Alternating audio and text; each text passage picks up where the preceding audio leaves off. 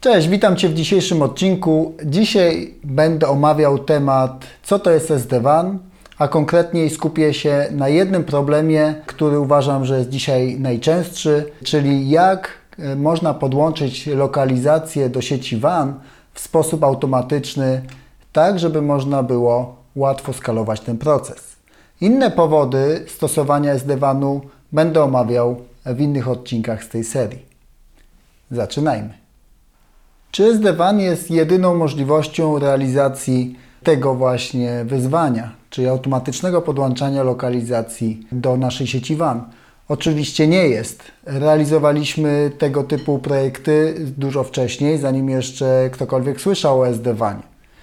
Jak to wcześniej było robione?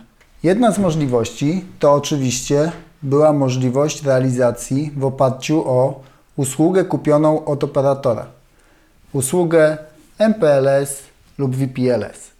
Czyli tutaj w tym scenariuszu zakładaliśmy, że w zasadzie całą część tej e, technologicznej trudności kupujemy od operatora zewnętrznego.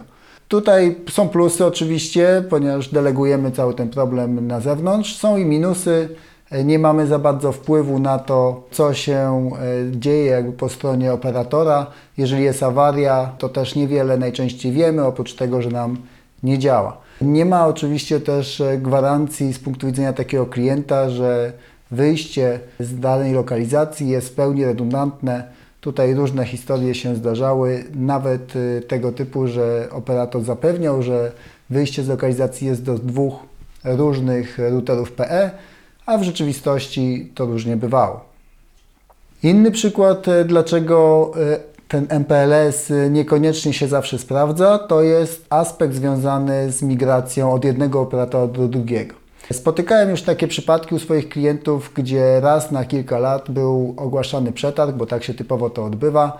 E, No i w ramach kolejnej takiej edycji przetargu inny operator potrafił wygrać to postępowanie.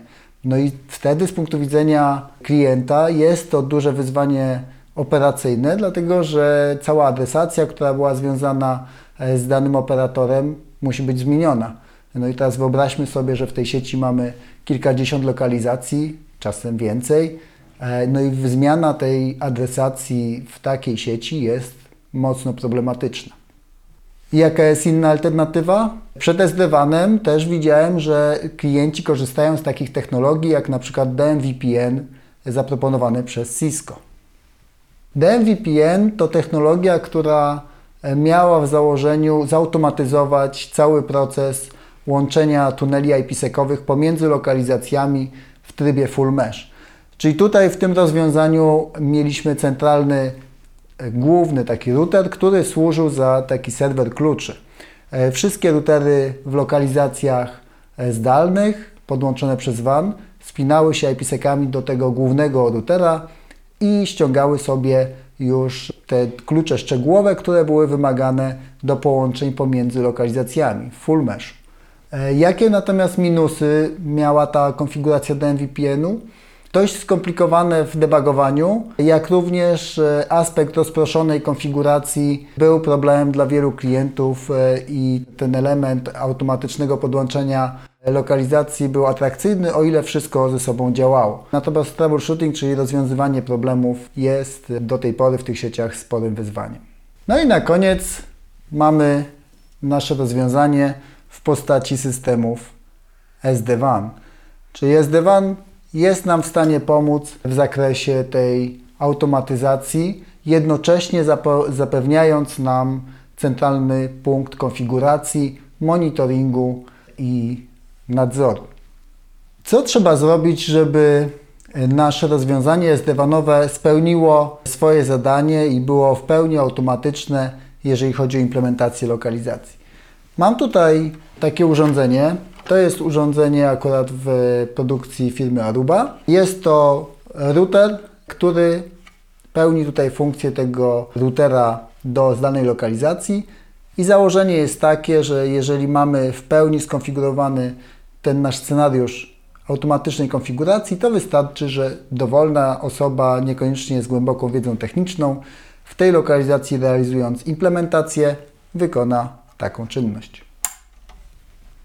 Od tego momentu wszystko powinno się zadziać automatycznie. Czyli to urządzenie powinno się uruchomić, pobrać sobie adres IP przez to podłączenie. W większości implementacji tych SD-WANowych założenie jest takie, że powinno być więcej niż jeden operator na wanie, czyli operator dostarczający nam internet. Jeżeli nie mamy tego spełnionego, to oczywiście rozwiązanie zadziała, ale tutaj już nie będziemy mieli tak dużo tych plusów, które ze SD-WANem nam się wiążą. W jaki sposób, e, jeżeli mamy tutaj tą naszą centralną konfigurację i podłączymy to urządzenie w zdalnej lokalizacji, nam się podłączy ta lokalizacja.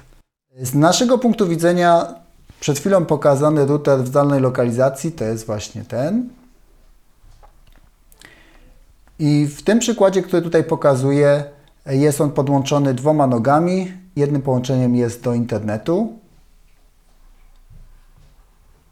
a drugim podłączeniem jest do sieci MPLS.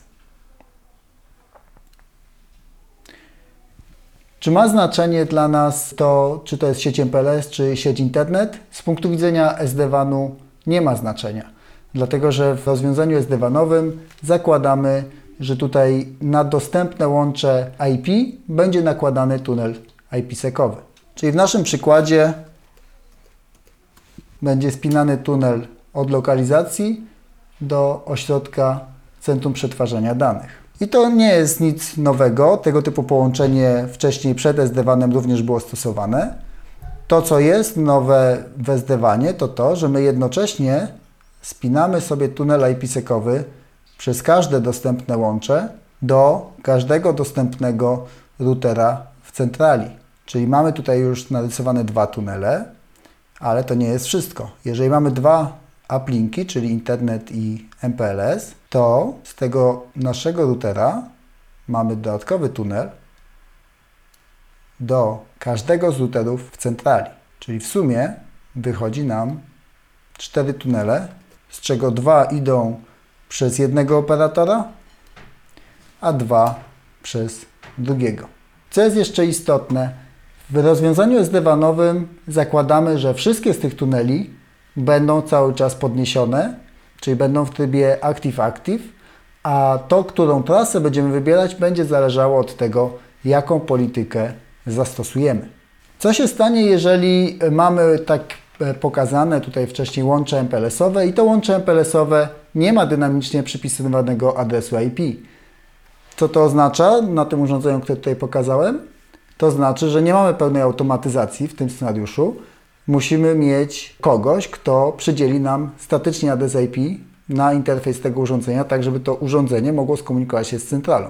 Jeżeli mamy sytuację, którą wcześniej omówiłem, czyli mamy dwa łącza, jedno z dynamicznym adresem IP, a drugie ze statycznym, to tutaj już możemy w pełni skonfigurować tego typu interfejs z centrali.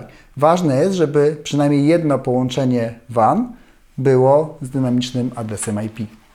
No i na koniec, jaki minus widzę e, tego rozwiązania SD-WANowego? Dla klientów przede wszystkim największym minusem rozwiązań SD-WANowych na dzisiaj jest brak wiedzy, czyli rozumienie tego, jak ten mechanizm działa. Z natury rzeczy rozwiązania dotyczące WAN-u nie są trywialne i każda sytuacja, która jest związana z awarią, każda sytuacja, która jest związana ze zmianą konfiguracji, wskutek której utracimy połączenie z jakąś częścią sieci albo z całą częścią zdalną sieci, jest bardzo problematyczna. I to jest element, który warto rozważyć, jeżeli się zastanawiacie nad tym, który wariant sieci WAN wybrać. Z drugiej strony warto mieć na uwadze, że tego typu rozwiązania wybieramy na jakieś 7 lat, niektórzy nawet na 10 lat. I nawet trudno jest przewidzieć z tej perspektywy, co będzie wymagane w naszej sieci WAN w tak długim okresie czasu. E, I to jest też jeden z elementów, dla których klienci rozważają kupno sieci SD-WANowych. Na dzisiaj to wszystko w tym odcinku. Dziękuję Ci za uwagę i do usłyszenia w kolejnym. Do zobaczenia.